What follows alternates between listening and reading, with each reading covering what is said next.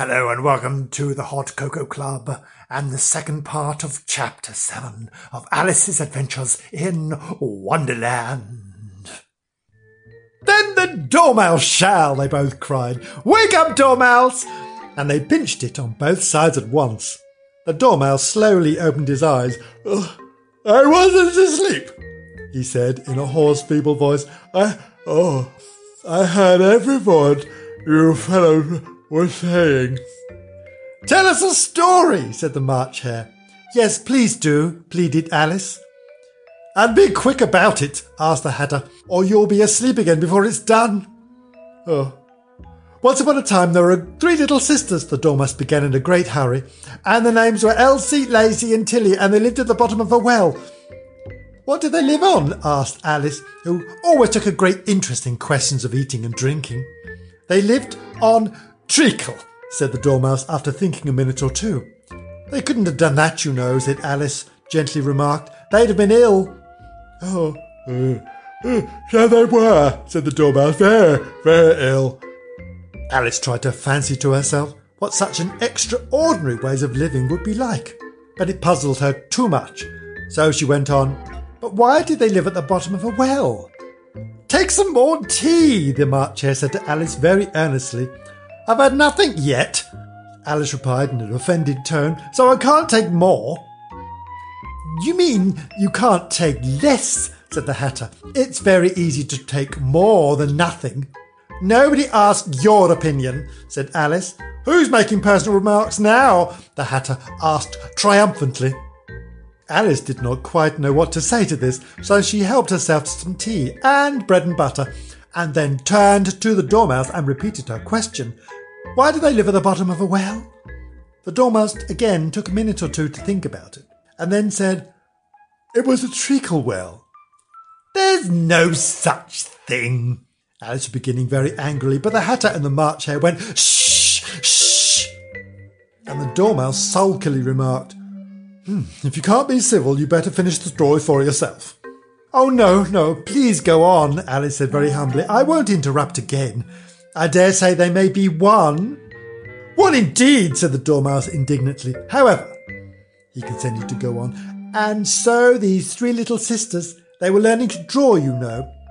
What did they draw? asked Alice, quite forgetting her promise. Treacle, said the Dormouse without considering at all the time. I want a clean cup, interrupted the Hatter. Let's all move one place on. He moved on as he spoke, and the Dormouse followed him.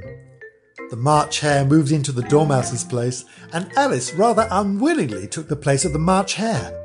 The Hatter was the only one who got any advantage from the change, and Alice was a good deal worse off than before, as the March Hare had just upset the milk jug into his plate. Alice did not wish to offend the Dormouse again, so she began very cautiously, But, but, but I don't understand. Where did they draw the treacle from?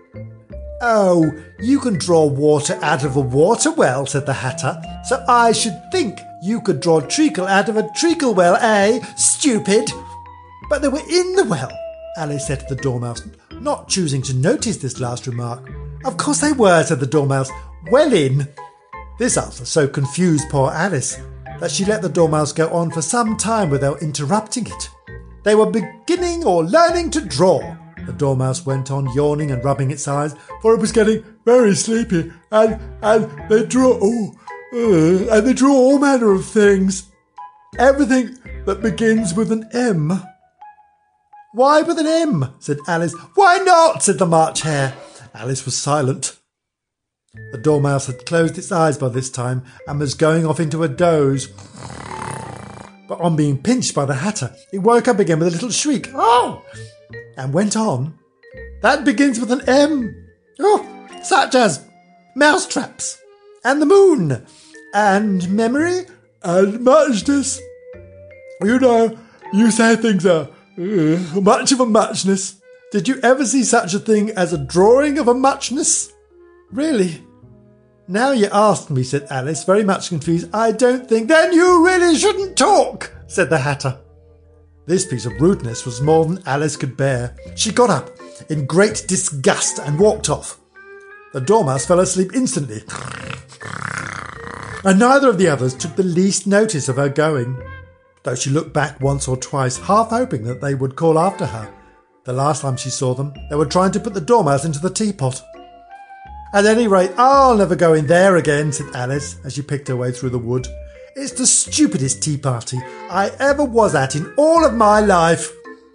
Just as she said this, she noticed that one of the trees had a door leading right into it. Well, that's very curious, she thought. But everything's curious today. I may well as go in at once. And in she went. Once more she found herself in a long hall and close to the little glass table. Now I'll manage better this time, she said to herself, and began by taking the little golden key and unlocking the door that led into the garden. Then she went to work nibbling at the mushroom. She had kept a piece of it in her pocket till she was about hmm, about a foot high. Then she walked down the little passage, and then she found herself at last in the beautiful garden, among the bright flower beds and the cool fountains.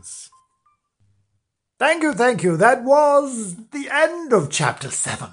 We shall return. I say we. We are the Hot Cocoa Club. I am Kevin Green reading for the Hot Cocoa Club. And this has been chapter seven of Alice's Adventures in Wonderland. We shall return with chapter eight. Catch us then. Bye.